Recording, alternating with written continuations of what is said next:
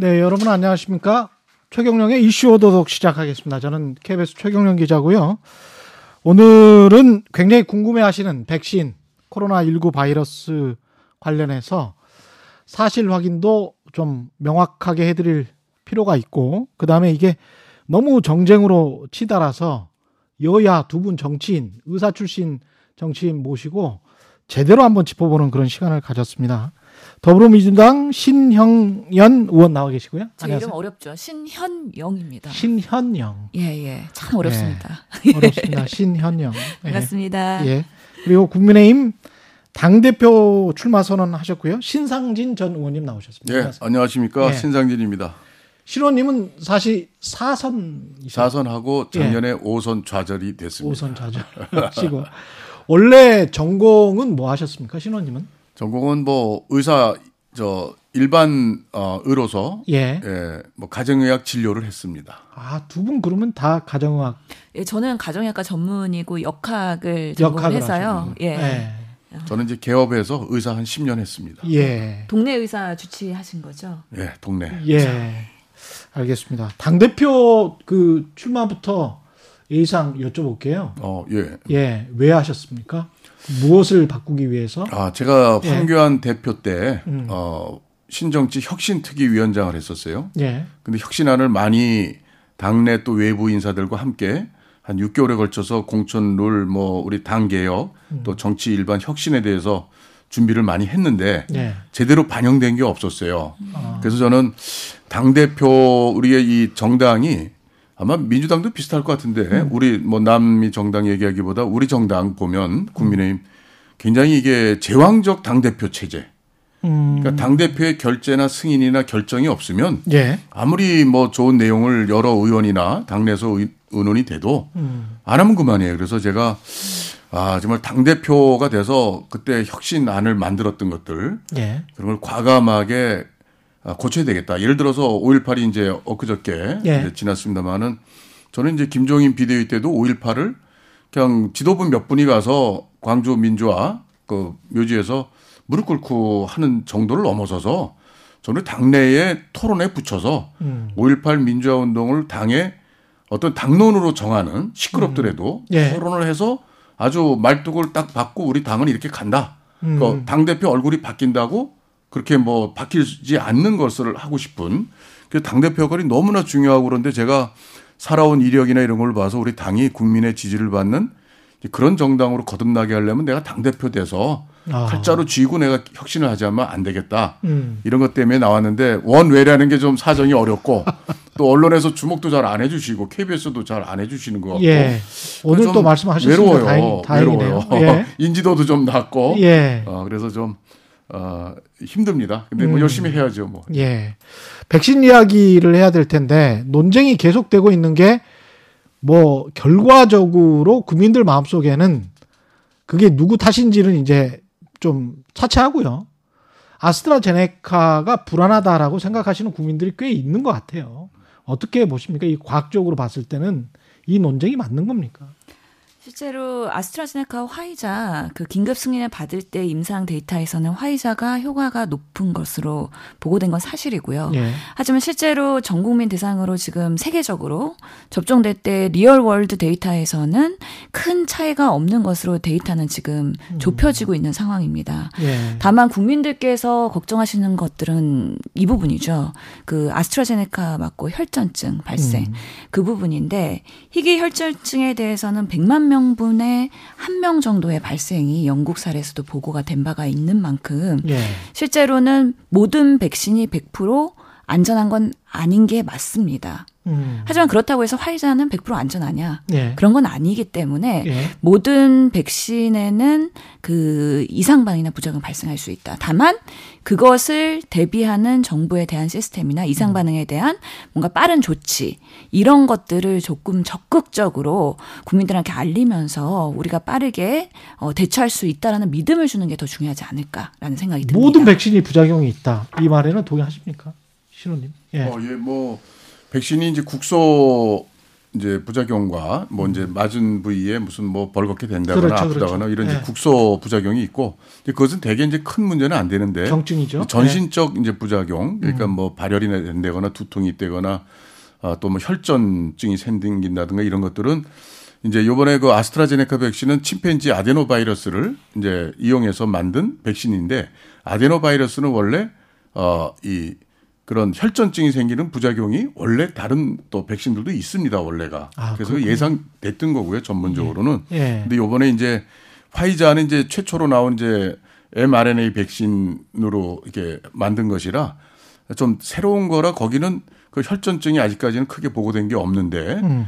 아 그리고 그래서 이제 화이자 백신이 치명적인 그런 것들은 좀 더 아스트라게 백신보다는 덜 위험하지 않겠느냐 이런 거고 또 아스트라 백신하고 화이자하고가 이 미국 FDA에서는 모더나하고 화이자는 어, 승인을 해줬는데 음. 아스트라는 아직까지도 승인을 안 해주고 있잖아요. 그렇습니다. 그거는 이유는 네. 아스트라제네카 백신이 그 임상 데이터가 상당히 작년 뭐 하반기 때 기억들 나실 겁니다. 네. 뭐 어, 이 1차 접종에서 half dose를 했고 2차에서 음. full dose를 했더니 효과가 더 좋더라. 네. 이런 식의 이제 그 스스로의 데이터 자체가 왔다 갔다 왔다 갔다 해서 예. 이제 신뢰성이 좀 떨어진 건 사실인데 근데 음. 현실적으로는 아스트라제네카 백신이나 화이자 백신이나 이 중증으로의 전환 감염자가 음. 그 비율은 낮춥니다 똑같이 음. 어, 그거는 효과가 있어요 그래서 맞아야 된다는 거고 아스트라도 예. 단지 이제 아스트라제네카 백신이 젊은 층에서 이제 이 혈전증이 생길 위험이 높다 음. 그리고 또한 이제 부작용 부분에 있어서도 전신적 부작용이 실제 우리 국내에서 이제 비슷하게 200만 이상 났거든요. 화이자하고 아스트라제네카가. 예. 근데 거기에서 예, 실제 맞은 사람들의 여러 가지 후기나 쭉 보면 음. 아스트라제네카 백신이 전신적 좀 부작용이 좀 많이 있다, 음. 힘들어 한다. 이제 이런 거는 뭐 의사들도 그렇게 얘기를 합니다. 감염내과 의사들도. 예. 그리고 어, 또 무증상 감염이라는 게 있어요. 그래서 우리가 마스크를 백신 맞은 사람은 안 써도 되냐? 음. 근데 그게 아닌 거로 지금 전문가들은 보는데 음. 왜 그러냐면 아스트라제네카 백신을 맞았을 때에 감염이 될 확률 음. 그리고 면역이 이제 덜 된 거죠. 그 화이자도 맞았을 때 감염을 차단할 수 있는 효과 예. 이게 화이자는 이제 90% 이상 95% 이렇게 되는 걸로 돼 있고 논문에 아스트라제네카 백신은 한 72%라고 공식적으로 돼 있는 건 그래요. 그렇죠. 그래서 네. 그렇다면 문제는 그것뿐 아니라 그럼 무증상으로 감염될 확률은 어떠냐? 음. 그럴 때 아스트라제네카 백신이 무증상 감염조차 그걸 차단할 수 있는 퍼센티지는 한 40% 정도밖에 안 돼요. 12주 간격으로 1, 2차를 했을 때 제일 예. 효과 좋게. 근데 화이자는 한 90% 정도가 무증상 감염도 막아낼 수 있다. 음. 그래서 우리나라는 지금 그걸 두 개 섞어 맞고 있기 때문에 예. 이 아스트라제네카 맞은 사람 같은 경우는 특히나 맞아서 본인이 중증으로 넘어가고 치명률이 높게 되는 건 낮출 수 있는데 음. 남한테 무증상이니까 자기도 모르고 네. 난 백신 맞았으니 괜찮다. 음. 근데 그걸 남한테 옮길 수 있는 거는 가능성이 있다는 거예요. 없지 않다는 거죠. 어, 그래서 그 실제로 조금 정정을 음. 드릴 예. 부분은요. 그 젊은 층에서 아스트라제네카 혈전증이 더 호발한다라는 거는 음. 아니고요. 실제로 아스트라제네카가 혈, 희귀 혈전증을 희소하게 발생시키는 건 많긴 한데 음. 국가에서 30세 미만으로 아직은 그 아스트라제네카 제한을 하지 않았습니까? 예. 그 부분은 연령층마다 우리가 통계적으로 본 거예요. 음. 그래서 혈전증 발생 비율 그리고 이 백신에 맞았을 때 우리가 득이 되는 정말 치명률을 예방할 수 있는 비율 이거를 비교했을 때 노인에서는 혈전증을 발생해도 그럼에도 불구하고 득이 훨씬 크더라라는 통계 데이터가 충분히 있었고 예. 젊은 층에서는 워낙에 걸려도 중증으로 이행하는 그런 비율들이 워낙 낮다 보니까 음. 이 나이 때는 희귀혈정증의 발생 가능성과 음. 그 중증도로 이행할 치명률에 대한 부분을 봤을 때 득과 실이 크게 유의하지 않더라는 결과 때문에 그렇죠. 제안을 한 거고 예. 그래서 이것을 젊은 층에서 희혈전증이 호발한다라고 오해하시면 안 된다는 거 한 가지랑 음.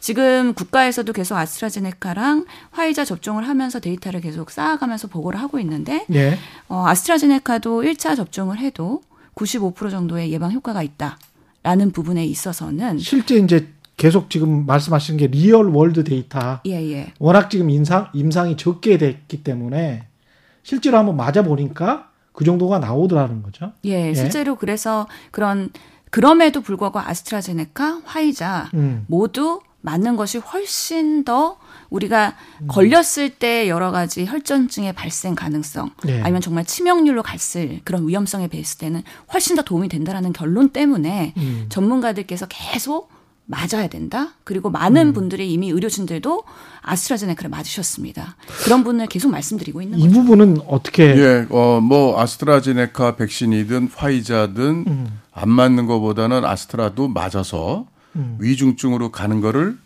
예방하는 예. 그런 거로선 저도 신인영 의원님과 생각이 똑같고 전문가들 다 그렇게 봅니다. 예. 근데 단지 아스트라제네카 백신의 젊은 층에 있어서의 부작용 발생률 음. 이런 것들은 실제 더 있습니다. 나이 든 사람보다. 예. 그러니까 유럽 뭐 캐나다 등등에서 이 낮은 연령대는 아스트라제네카 백신 접종을 금, 금지하잖아요. 지금 현재. 그 우리나라도 처음에는 연령 제한 없이 하다가 오히려 65세 미만 음. 그러니까 요양병원, 요양시설 또 종사자들, 환자들 예. 65세 미만을 처음에 했어요. 그래서 음. 저희 쪽에서는 저는 65세 이상도 요양병원에 있는 분들 아스트라밖에 없으니까 예. 접종을 해야 된다. 그때는. 근데 나중에 또 바뀌었잖아요. 65세 음. 이상도 요양병원 환자 종사자들을 다 어, 접종을 했죠 아스트라를. 예, 초기에 그랬었습니다. 어, 예. 지금 다 그랬어요. 예. 그랬어요. 근데 어, 그러다 이제 이제 30세 미만은 지금 이제 아스트라제네카 백신 접종을 우리나라도 음. 금지했죠. 예. 근데 그것은 어, 그만큼 좀 어, 저, 낮은 연령층의 젊은 층에 있어서 과연 부작용의 문제와 실제 면역의 어떤 효과성, 음. 그 도움되는 것과 비교했을 때 우리나라에서도 20대는 사망자가 여태까지 1년이 넘었는데도 네. 코로나 유행이 넘었는데 20대 정도는 사망자가 한 3명밖에 안 돼요. 아, 그렇군요. 30대는 한 7명 그래가지고 그 상태로 아. 계속 유지되는데 예. 그러니까 이거를 꼭 맞아서 위중증으로 잘 전환이 안 되는 젊은 층에게 부작용에도 불구하고 이 아스트라를 접종해야 되겠느냐. 예. 이 따져봤을 때 젊은 층에 대해서는 좀 아, 이건 좀 유보하자. 음. 이렇게 된 거죠. 그래서 어, 그런 문제하고 또 이제 그 란셋에도 나왔지만 그 2월 달에 발표된 건데 예. 아스트라제네카 백신이 그 무증상 아까 말씀드린 그 우리나라 이게 저는 상당히 이해를 못 하겠어요. 질청에 질병청에 대해서 어 아스트라제네카 백신은 1차, 2차 접종 간격에 따라서 이 면역 효과가 다르게 논문에 다 란셋에 실린 거예요. 음. 근데 그게 어 6주 미만이면 59 50%대예요. 음. 면역 효과가. 6주 미만이면 예. 예. 그리고 어 6주에서 8주 8주면 음. 어한 61 60 59점 몇 프로예요. 그리고 조금 올라가네요. 조금 네. 올라요. 그리고 어 9주에서 11주면 음. 11주면 어63% 돼요. 예. 그리고 어 12주가 넘었을 때는 어83% 이렇게 됩니다. 12주면 3개월. 예. 네. 그래서 우리나라가 처음에는 10, 어 8주를 했었어요. 간격을.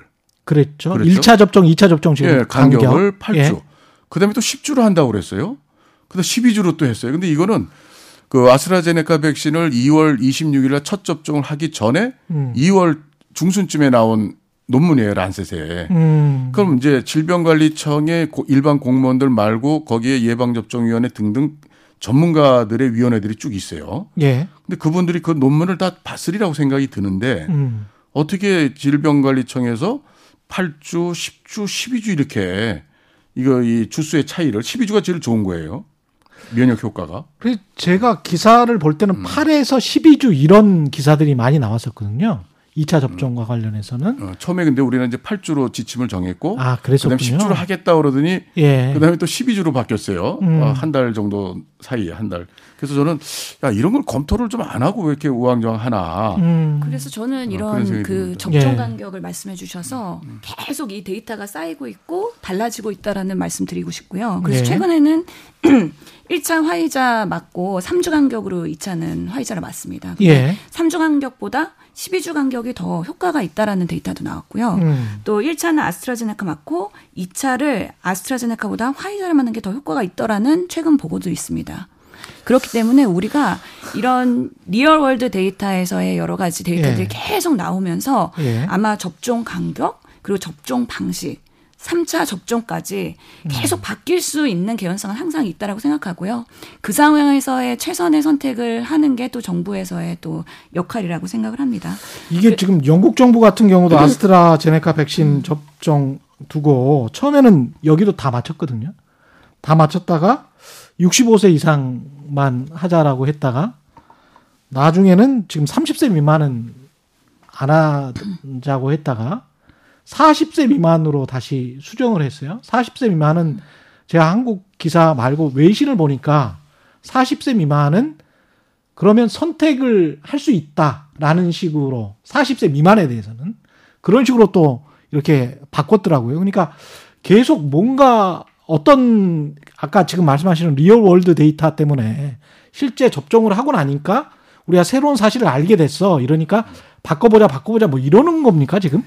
그러니까 이게 예. 어, 화이자는 이제 그런 게 좀 없잖아요. 예. 그런 대로 이렇게 일관된 그런 게 있잖아요. 음. 근데 이제 특히 아스트라제네카 백신에 대해서 자꾸 이렇게 변경이 많이 된단 말이에요. 각 예. 국가별로도 그렇고 예. 또 우리나라도 이제 이렇게 또 따라가고. 근데 음.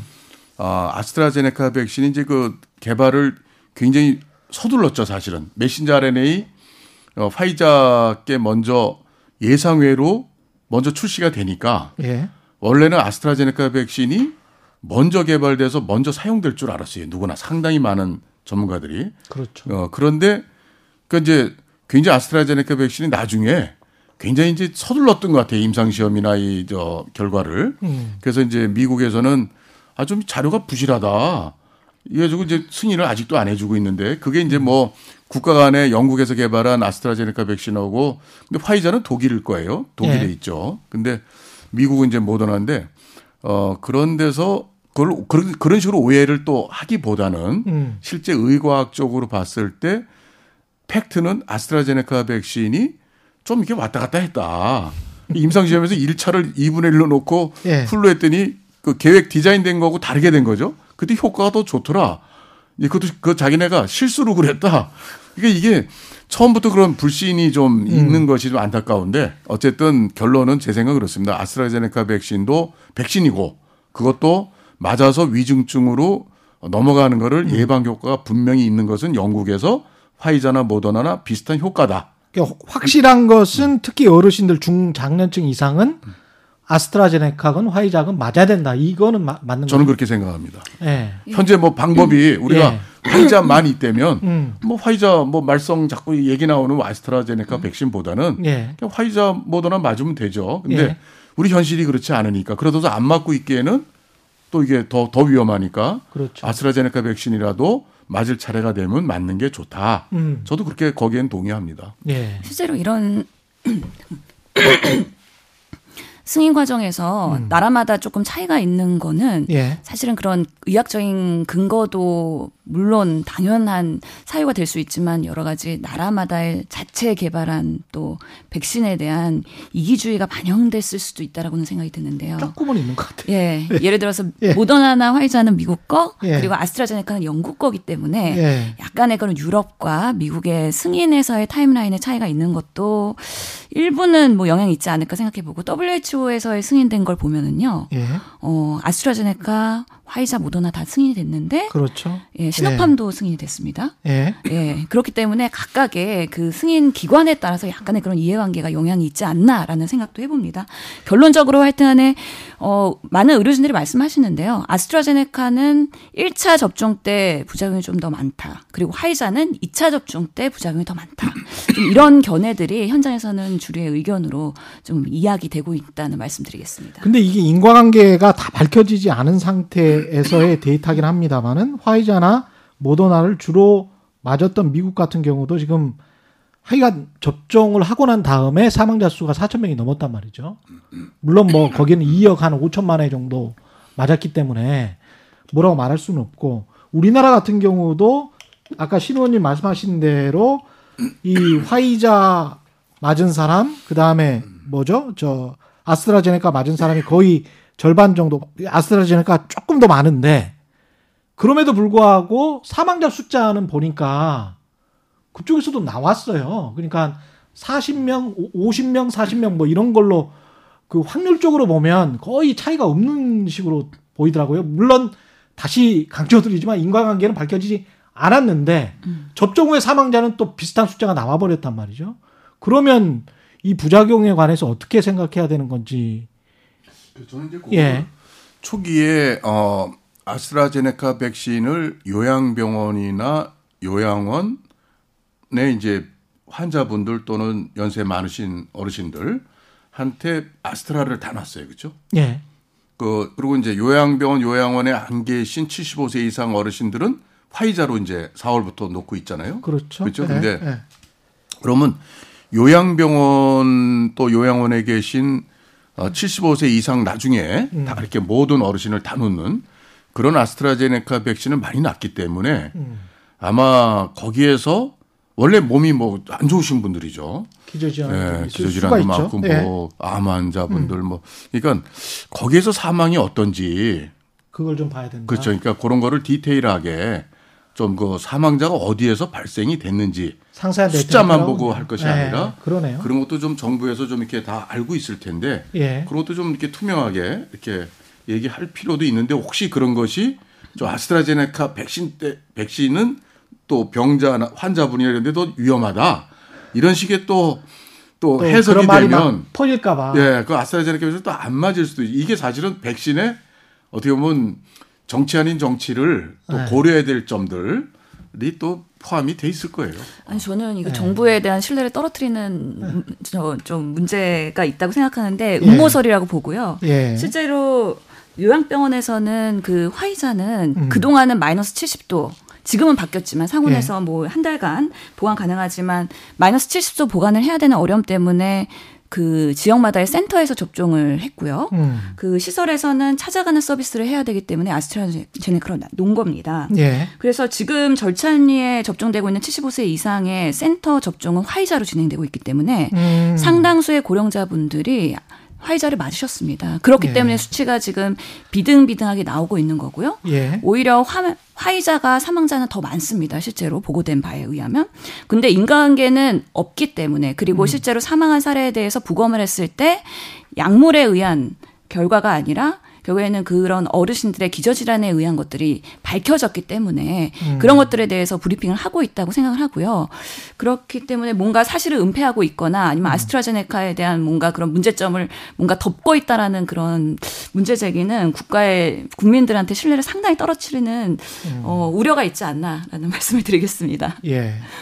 시간이 별로 없어서 그 이야기는 나중에 혹시 더 나오면 더 하도록 하고 백신 수합 문제, 수급 문제에 관련해서 여쭤볼게요. 이게 지금 초기에 우리가 한 2개월 반 정도 선진국에 비해서 뒤진 거는 사실이고 그때 좀 더 빨리 12월 달부터 맞기 시작했잖아요. 영국, 미국 같은 경우는. 이스라엘처럼 이렇게 과감하게 했더라면 좋았을 뻔했다. 근데 일본 같은 경우는 지금 굉장히 뒤처지고 있고. 그 어, 떻게 이게 수급은 앞으로는 괜찮을 것 같습니까? 어떻게 보십니까 이게? 어, 정말 이게 좀 굉장히 좀 저희로서는 정부가 백신 도입에 상당히 아, 아 실수했다. 음, 실수했다. 이렇게 잘못됐다고 네. 생각을 하고요. 예. 그리고 어, 또 혹시나 거기에는 치료제 치료제에 대한 어떤 게 너무 그쪽으로 좀 방향을 잡았던 거 아닌가. 처음에 치료제 예. 쪽으로. 그래서 그거는 네. 종류가 서로 이 역할이 다른 건데 음. 그래서 저는 대통령께 그 참모들이 또 누가 어떻게 그 의사결정 과정에 이 백신 도입에 이 서둘러야 되는 이 필요성을 왜 그걸 안 했을까? 도저히 거기에 대해서는 저는 음. 아주 계속 퀘스천 마크예요. 우리 네. 국가가 전문가가 그렇게 그걸 모를 리가 없는데 음. 이런 생각이고요. 그러면 어, 백신, 그, 이제, 이제라도 음. 백신을 이제, 그래서 뒤늦게 12월 말에 대통령께서 그 모더나 CEO하고 통화해서 이제 2천만 명분 예약하고. 예. 그렇지만 또 그것도 뭐 2분기에 들어온다 일부. 그러다가 또 3분기로 넘어갔어요. 예, 예. 그러니까 결국 이 백신 어, 국가 주의, 백신 국가 이기주의. 음. 이건 뭐, 그건 뭐 이제 와서 어, 그거 그러냐라고 할 수가 없죠. 원래 그런 거니까. 뭐, 그래서 예. 거기다 좀 판단이 늦었는데 이스라엘은 4월부터 작년 4월부터 뛰었어요. 지난해 4월부터 뛰었어요. 예. 그리고 인도네시아 같은 데는 거기 모사드 정보기관까지 동원해서 아. 이제 백신 개발의 현황들을 다 모니터링했죠. 이스라엘은 예. 그리고 인도네시아도 보면은 우리나라 언론에도 작년 10월경에 보도가 됐는데 음. 인도네시아도 그 장관들이 미국 가서 음. 뭐 대통령 만나고 뭐 그쪽 장관 만나고 굉장히 그게 노력을 했더라고요 인도네시아도. 음. 그래서 우리나라가 좀 그런 점에서는 굉장히 뒤쳐서 아쉬운데 그 지금 그럼 예약된 물량이 언제 들어오느냐. 그렇죠. 이게 중요하죠. 그런데 예, 예. 정부에서는 하루에 110만 명 정도의 개인 의원까지 동원해서 맞을 수 있는 준비는 다 해놨어요. 아, 냉장고까지 다 예. 준비시켜 놓고. 음. 그런데 어 실제 하루에 뭐 어제도 보면 한 10만 명, 저 2차 접종은 아니 1차 접종이 어제 7천 명, 예. 2차 접종이 한 9만 7천 명 이렇게 됐어요. 그러니까 하루에 뭐 몇만 명, 예. 10만 명도 안 되는 지금 예. 이렇게 가고 있는데 예. 그래서 그 이 점에 대해서는 정부도 사실은 솔직히 인정을 해야 돼요. 뭐 뻔한 거를. 음. 그리고 문제는 11월에 집단 면역 그것도 너무 이렇게 자꾸 희망을 미래에 대해서 그거는 아직 다가오지 않았기 때문에 국민들이 잘 몰라요. 그죠? 예. 그 그때 되면 또 몇 달 지나면 국민들은 또 잊어버릴 수 있고. 예. 그래서 그런 것들에 어 저는 이제 나쁘게 본다면 음. 너무 이게 정말 이 자꾸 국민들의 조금만 기다려, 조금만 기다려, 어디 될 거야, 될 거야. 예. 이렇게 해온 정부의 어떤 그런 태도가 예. 좀더 일신돼 가지고 음. 솔직히 백신 정말 우리가 늦게 도입해서 지금 이런 지경에 처했는데 내가 미국 가서 이번에 가져오겠다. 음. 이런 식의 좀 솔직하게 어, 인정할 건 인정하고 좀 국민의 협조를 요청하고 하면은 이 백신에 대한 어떤 이 불신이나 이런 것들이 오히려 더 의혹을 더 가라앉힐 수 있는 정부의 역할인데 음. 좀 제가 볼때참 답답하고 잘 못하는 것 같아요. 예. 아, 답답합니다. 그래서 참 이 백신 도입에 대한 많은 정쟁들이 있었습니다. 예. 그 미국은 백신 주권 국가고 영국도 예. 백신 주권 국가다 보니까 당연히 자국민부터 맞춰야 음. 되는 거에 대해서 그 누구도 세계적으로 비난할 수 없는 상황이고 예. 이런 상황을 보면서 우리나라도 정말 백신 주권 국가로 가야 되겠다라는 그런 절실함이 이번에 음. 다시 한번 생긴 것이죠. 음. 결과적으로 봤을 때 백신 도입을 더 빠르게 했으면 좋겠다라는 안타까움 저도 있습니다. 그건 그 정부가 예. 실책을 한 거죠. 왜 그런 일들이 예. 일어났을까에 대해서 보면 사실은 작년 7월에 예방접종위원회에서 검토를 했었고요. 예. 당시에는 신 의원님께서 말씀하신 것처럼 아스트라제네카가 음. 더 빠르게 뭔가 결과를 낼 거라고 기대했던 전문가들의 판단도 있었고 기존 방식이니까 예. 예. mRNA가 이렇게 10개월 만에 개발될 거라는 건 예측 못했던 부분도 있지만 예. 그럼에도 불구하고 과감하게 모든 가능성 열어놓고 투자했어야 된다라는 생각이 듭니다. 음. 근데 왜 조금은 그런 소극적인 모습을 보였을까에 대해서 들여다보니 신종플루 때 우리 국회에서의 잘못이 있었던 것이죠. 자유한국당의 윤모 의원께서도 신종플루 때 백신 수급을 하고 남다 보니까 상당한 질타를 했습니다. 왜? 아, 이 백신이 남았냐? 예, 왜 남았냐? 왜돈 네. 낭비했냐라고 정부 공무원들에게 상당히 질타를 했었고요. 음. 또 메르스 때 보면은 우리 메르스 열심히 대응하긴 했지만 결국에는 정경 청장을 포함한 권준우 원장까지 다 징계를 받았습니다. 음. 이게 뭔가 열심히 하더라도 결과적으로 100% 예측을 못해서 뭔가 예산 낭비를 하면은 공무원들은 책임을 묻게 되는 것이죠. 그거에 대해서 우리 국회도 이제는 반성을 하고 그러면은 공무원들 그리고 정부가 과감하게 투자할 수 있도록 예산을 마련해주고 제도를 정비해서 면책 특권도 주고 그런 방식으로 앞으로는 더 잘할 수 있도록 시스템을 정비해 나가는 게 중요하지 음. 정쟁을 하면서 결과론적으로 못했다라고 비난을 하면 지금 백신이 나오지는 않고 있는 거거든요. 그렇기 때문에 우리가 국회에서는 어떤 고민을 해야 되는지에 대해서 다시 한번 여야가 같이 노력을 해야 된다는 생각이 들고요. 예. 실제로 11월 달에 70% 백신 접종을 하면은 집단 면역을 달성할 것이다에 대한 어떻게 보면은 이렇게 목표를 설정하고 정부가 나아가고 있는데 예. 저는 지속적으로 이 부분에 대해서도 국민들과 소통이 필요하다고 봅니다. 음. 정말 코로나 바이러스가 70% 접종하면은 집단 면역에 도달할지 음. 아니면은 집단 면역에 도달하더라도 변이 바이러스가 계속 나와서 매년 우리가 이 바이러스에 대한 예방 접종을 해야 되는 건지 음. 이런 것들에 대해서 국민들한테 조금 더 명확하고 정말 그때그때 달라지는 임상 데이터들을 보면서 달라질 수 있는 전략 수정이 있다 그러면 그런 부분도 열어놓고서는 국민들한테 솔직하게 얘기해야 된다라는 생각을 갖고 있기 때문에 예. 어, 지금으로서는 최선을 다해서 접종률을 올리는 게 정부의 목표이긴 하지만 음. 앞으로 변화할 수 있는 여러 가능성에 대해서는 열어놓고 국민들이랑 소통을 더 많이 했으면 좋겠다는 생각은 하고 있습니다. 세 가지를 여쭤보고 싶은데 첫 번째는 그 수급을 그대로 70%라도 할 수 있을지 그거를 다시 한 번만 확인받고 싶고요. 저도 국민의 합자 한 사람으로서 불안하니까 두 번째는 이게 외신들도 보면 집단 면역에 관해서 60%다에서부터 80%다까지 왔다 갔다 하고 있고 CDC 홈페이지에서도 뭐 명확하게 내놓지를 않더라고요. 그리고 화이자 회장은 매년 맞아야 될 것 같다는 이야기를 해버렸잖아요.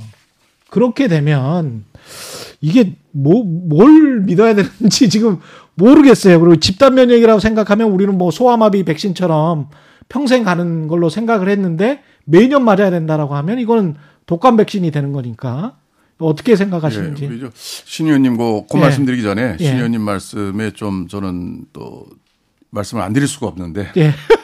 그 신종 플루 때 제가 국회 보건복지위원이었고 예. 간사였고 그때 아주 열심히 뛰었어요. 예. 그리고 그 당시 질병관리본부장한테 백신 구해 와라. 음. 이래가지고 이제 열심히들 뛰어가지고 참 대처를 원활하게 잘 못했죠. 역학조사관도 별로 없었고 그래서 그런 것들이 보완이 많이 됐는데 그때 뭐 몇 사람이 징계받고 뭐 잘못해서 징계받은 거 그것 때문에 공무원들이 위축돼 가지고 이번에 백신 확보를 하는데 게을리했다 안 했다. 징계는 메르스 뭐 그런 그런 거는 아, 네. 그 잘못된 지적이신 것 같고 그다음에 메르스 때 제가 국회 특위 위원장을 했어요. 메르스 음. 국회 특위 위원장을 여야간에 해서 제가 음. 위원장을 했는데 그때는 아 민관 합동위원회가 있었어요. 그 문영표 복지부 장관하고 김우주 당시 감염내과 학회 이사장하고 둘이서 공동 의장을 했는데 처음에 복지부가 문영표 장관이 이 감염병에 대해서 전혀 모르는 연금 전문가예요.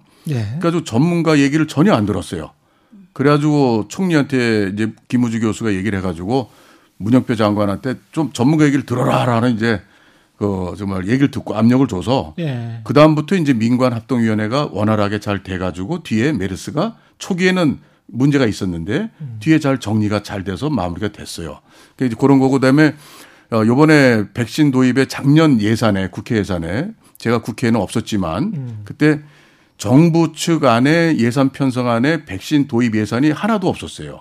제로예요. 그런데 국민의힘에서 주장을 해가지고 9천억 원 이상의 백신 도입 예산을 추가로 끼워 넣었어요. 음. 그것이 국회 최종 통과됐는데. 예. 그러니까 그 이제 그 정부에서 보면은 예산 편성은 물론 이제 뭐 한 6월 뭐 이때부터 정부가 이제 뭐 4월부터 해서 이제 기재부 뭐 저 또 의논해서 이제 국회로 한 8월쯤 이제 9월 이렇게 넘어오는데 근데 그렇다 하더라도 마지막에라도 그게 결국 국회 넘어나니 음. 백신 도입 예산이 없었어요. 그 나중에 이제 국회의원들이 따지니까 속기록이 돼 있지만 따지니까 추경 예산으로 하려고 그랬다. 음. 네. 그러니까 이 백신에 대한 개, 구이, 이 도입에 대한 개념이 너무 부족했던 거 아닌가. 이 정부가 음. 그래서 그걸 지적하고 아까 말씀하신 어 지금 그 집단 면역. 예, 집단 면역 문제는 얼마 전에 임상 중앙 임상위원회 위원장 예. 그 서울대 감염내과 오명동 교수가 예. 이제 언론에 보도된 게 있죠. 입장 발표를 했죠. 그렇죠. 집단 면역은 이루기가 어렵다. 그렇게 이야기를 했어요. 이유는 집단 면역이 인구의 70% 맞으면 되느냐? 음. 냉정하게 봐야 됩니다. 사실은 그냥 국민들 안심시키라고 해야 될 얘기는 아니고요. 예. 70%가 맞으면 그러면 나머지 30%는 안 맞은 상태 아니에요? 예. 그럼 결국은 70% 맞았으면 거기에 국민의 70% 속에서 100% 그게 어 감염이 안 돼야 돼요. 70%가. 그럼 나머지 30%도 음. 그 속에서 보호가 돼요. 예. 근데 실제 아스트라제네카 백신이든 화이자든 100%는 아니에요. 우선 이 면역 효과가. 예. 예. 그리고 음. 또 무증상으로 감염돼서 중증으로는 안 넘어가지만 그냥 감염은 될 수가 있는 거예요. 코 점막이나 이런데. 그렇겠죠. 예, 점막에. 예, 예. 그래서 접촉이 될 수 있어. 요 만지고 뭐 음. 뭐 이렇게 뭐. 그러니까 그러면서 되는 거하고 또 하나는 변이종이라는 문제가 있어요. 변이종 출현. 그렇죠. 예, 변이 예, 출현. 예. 그러면 그게 지금 남아공에서는 아스트라제네카 백신의 남아공 변이는 발 변이는 아스트라제네카 백신이 듣질 않아요. 음. 그래서 남아공에서 아스트라제네카 백신이 선적돼서 들어오는 걸 거부했어요. 취소시켜 버렸어요. 음. 도입하기로 했다가. 근데 인도발은 아직은 뚜렷이 규명이 규명이 안 됐대요. 예. 예 그런 영 이제 보통 영국발, 우리가 예. 영국발 바이러스는 아, 어, 코로나 바이러스는 저기 아스트라든 뭐든 다 잘 듣고 그렇죠. 그래서 예. 이제 그런 판단 속에서 과연 인구의 70%가 접종했다고 집단 면역돼서 우리가 이제 마스크 벗고 안전하냐?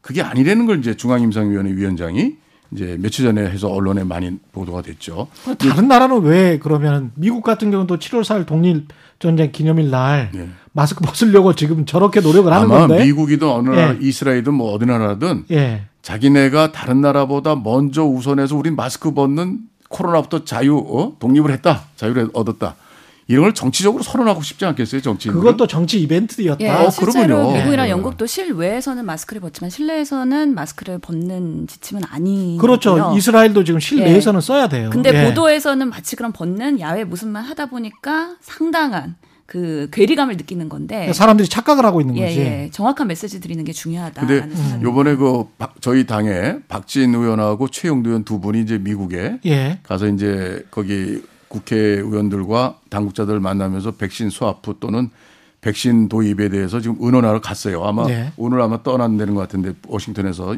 이제 국내 들어온 것 같은데 페이스북에 글을 올렸어요. 이제 오늘 봤는데 네. 미국 국회의원들 한 몇 명, 우리나라 또 여성 국회의원 있죠. 네. 해가지고 미국 국회의원들로 몇 명하고 이렇게 앉아 있는 걸 보고 사진 또 서서 찍는 거 봤더니 네. 참 안타까운 게 박진 의원하고 최영두 의원은 마스크를 쓰고 있고 예. 미국 의원 서너 명 옆에 있는 사람들은 다 벗고 있고 음. 그런 사진이 여러 컷이 있는데 야 이거 근데 실례란 말이죠 당연히 그렇죠. 그래서 야 이거 참참 참 아주 그 이 현 우리의 현실을 아주 네. 정난하게 보여주는 한 컷의 사진인 것 같아서 예. 좀 안타까웠는데 어, 미국 그 사실 그 미군 주로 화이자 모더나 맞잖아요. 음. 그 아스트라 안 놓잖아요. 예. 그러니까 효과성이나 뭐 좀 이게 아까 무증상 감염 차단율이나 이런 것들이 더 높죠. 사실은 그러니까 어, 어좀 자유 좀 자유로워진 것 같아요 어느 정도. 어. 근데 우리가 또 이 불안한 한국에서 온 사람들이 마스크를 쓰고 있으니까 음. 자기들은 또 안 써도 또 될 것 같잖아요. 예. 한쪽에서 혹시 감염될지 모를 사람들이 마스크 쓰니까 자기들은 어? 전파 안 될 것이다. 그래서 그런지 어쩐지 하여튼 그런 모습도 보고 좀 안타까웠습니다. 저는 같은 상황을 보면서 참 다양한 해석이 있을 수 있구나라는 생각을 하는데요. 그러네요. 미국의 컬처는 예. 마스크를 너무 쓰기 싫어하는 컬처였기 때문에 예. 초반에 안 쓰다가 있죠. 상당한 확진자가 발생했고 음. 그만큼 빠르게 벗고 싶어하는 그런 그들의 문화의 그런 열망이 있는 거라고 생각합니다. 그래서 똑같은 백신 접종 후에도 행태가 다른 것은 음. 그 마스크를 바라보는 그런 사회적인 인문학적인 그런 판단이 다른 게 아닌가라는 아, 그럼 우리나라는 뭐 마스크 쓰고 싶어서 이렇게 꽉꽉 쓰고 있는 건 아니잖아요. 그렇긴 한데 어. 그 지금 당장 나타나는 숫자 있지 않습니까? 우리 같은 경우 2천 명이 아직 안 죽었고 두 분 다 의사하셔서 잘 아시겠지만 폐렴 환자 같은 경우 2019년에 한 2만 명 정도로 폐렴이 죽었지 않습니까? 한국에서 네 번째로 많이 죽은 걸로 제가 알고 있는데 다른 모든 질병 합쳐서 그리고 미국 같은 경우는 뭐 50만 명 죽었습니까? 굉장히 많이 죽었잖아요. 지금도 사실은 몇백 명 단위로 죽고 있거든요. 거기는 몇십 명 단위가 아니고. 근데 이게 결국은 그렇게 보면 아까도 백신이 100% 완전하게 효과가 있는지 없는지에 관해서 신호님이 말씀을 하셨잖아요. 그러면 그리고 사실은 트럼프는 마스크를 벗고 바이든은 마스크를 쓰는 게 선거 내내 이어졌었거든요. 사실 미국에서는. 그리고 지금도 공화당 주지사 쪽들은 마스크를 막 벗으라고 하고 있고 민주당 주지사 쪽에서는 조금 있어 봐라라고 하고 있는 그런 거예요. 그래서 이게 사실 그 나라에서도 정치적으로 지금 싸우고 있기 때문에 이거를 좀 사실은 과학적으로 좀 말씀을 해주셨으면 조, 좋을 것 같아요. 우리나라에서는. 네, 맞습니다. 예. 예. 그리고 몇 가지 추가적으로 또 말씀드려도 될까요? 예. 그 저는 하여튼 공무원들의 소극 행정 꼭 바뀌어야 된다고 생각하는 사람이거든요. 음. 음 복귀해 보면 예전에 모 의원님께서 정은경 청장한테 사퇴하라고 하신 적도 있습니다. 예. 기억나시는지 모르겠는데 예. 상임위에서 그만큼 그 결과론적으로 비판을 하는 게 아니라 정말 왜 공무원들이 이렇게밖에 할 수 없는지에 대해서 국회에서도 같이 고민을 해야 된다고 생각을 하는데 실제로 상임위에서 그 어, 백신에 대한 예산 확보 관련해서도 제가 보건복지이기 때문에 기재부에 그 예산 마련되어 있냐고 정경 청장한테 질문을 했고요. 그거에 대해서 예비비로 마련이 되어 있다고 확인을 받았습니다. 그렇기 때문에 백신 그 예산 확보에 대해서 국민의힘에서는 본인들이 확보했다라고 주장을 하고 있지만 예. 실제로 먼저 챙긴 것은 우리 당이었다. 음. 그리고 보건복지에서 같이 예산을 마련해서 올린 거다라는 거 정정해드리고 싶고요. 그래서 메르스 때도 이렇게 징계를 먹으면서 최선을 다해서 공무원들이 일을 해도 여러 가지 수동적일 수밖에 없는 그런 것들을 어떻게 과감하게 해결해 줄 것이냐에 대해서 제도적으로 저도 공무원 면책 특권을 하는 백신 성금의 법안 내긴 했지만 여러 가지 우리 지금 당면한 상황에서 좀 더 과감하고 어, 좀 적극적으로 일할 수 있는 시스템을 정부나 국회에서 만들어주는 게 매우 중요하다. 그래야 다음 감염병 때 이런 또 더 나은 결과를, 결과를 가져오지 않을까라는 생각을 상당히 많이 합니다. 예. 그 대통령 지금 문재인 대통령 미국에 가 있는데 어떻게 보십니까? 우리가 모더나나 화이자 어떤 제약회사와 협력을 해서 여기에서 한국이 백신을 생산을 많이 하면 좋은 거는 좋은 거니까 그게 지금 가능할까요? 그리고 가능하다면 얼마나 후에 우리가 생산이 가능해서 정말 매년 맞아야 되는 거라면 하여간 계속 생산을 하면 할수록 좋은 거잖아요.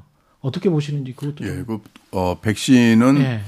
어, 우리가 바이오 산업의 상당한 수준에 있지만 예. 이 백신을 어, 제약회사들이 스스로 개발하기에는 음. 굉장히 특히 뭐 mRNA 백신 같은 거는 많은 기술과 이 또 투자가 요구되는 건데 어렵죠. 네. 그러니까 그게 그걸 하려면 우리 뭐 1, 2년 내에 돈을 쏟아붓는다고 쉽게 되는 게 아니고 미국도 음. 10년 정도 준비를 했어요, 사실은. 네. 오바마 때부터 해서 네.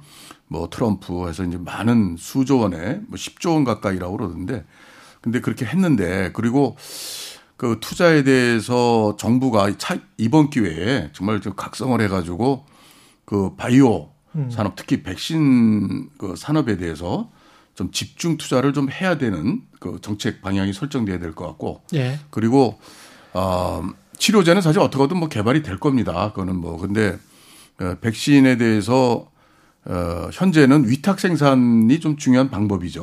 어, 음. 그래서 근데 현재 이제 뭐 8월부터 모더나하고 삼성 바이오로직스하고 한다는 얘기가 있고 예. 그리고 이미 이제 SK 바이오 사이언스에서 이제 아스트라제네카 안동 공장에서 하고, 하고 있고 예. 또뭐 노바백스도 이제 하고 있고 그런데 문제는 이 화이, 화이자는 독일 그 바이오엔테크라는 회사 독일에 있는 예. 거기서 하는데 예. 어, 거기는 해외 위탁 생산을 안 하려고 그래요. 아, 아 그 이제 거기 또 방침이 좀 그래요. 그래서 예. 이제 그쪽의 위탁 생산을 화이자를 생산하는 거는 저희가 좀 뭐 현재로서 어떻게 희망적인 얘기를 할 수 없다고 그럽니다. 음. 네, 그래서 그렇지만 어쨌든 저희가 할 수 있는 건 현재 개발보다는 위탁 생산에 좀 주력을 해야 될 필요가 있다. 예. 그리고 아마 또 우리 국가적으로 그런 문제를 좀 어, 심혈을 기울여야 될 때다. 지금이라도 늦었지만 예. 그 생각합니다.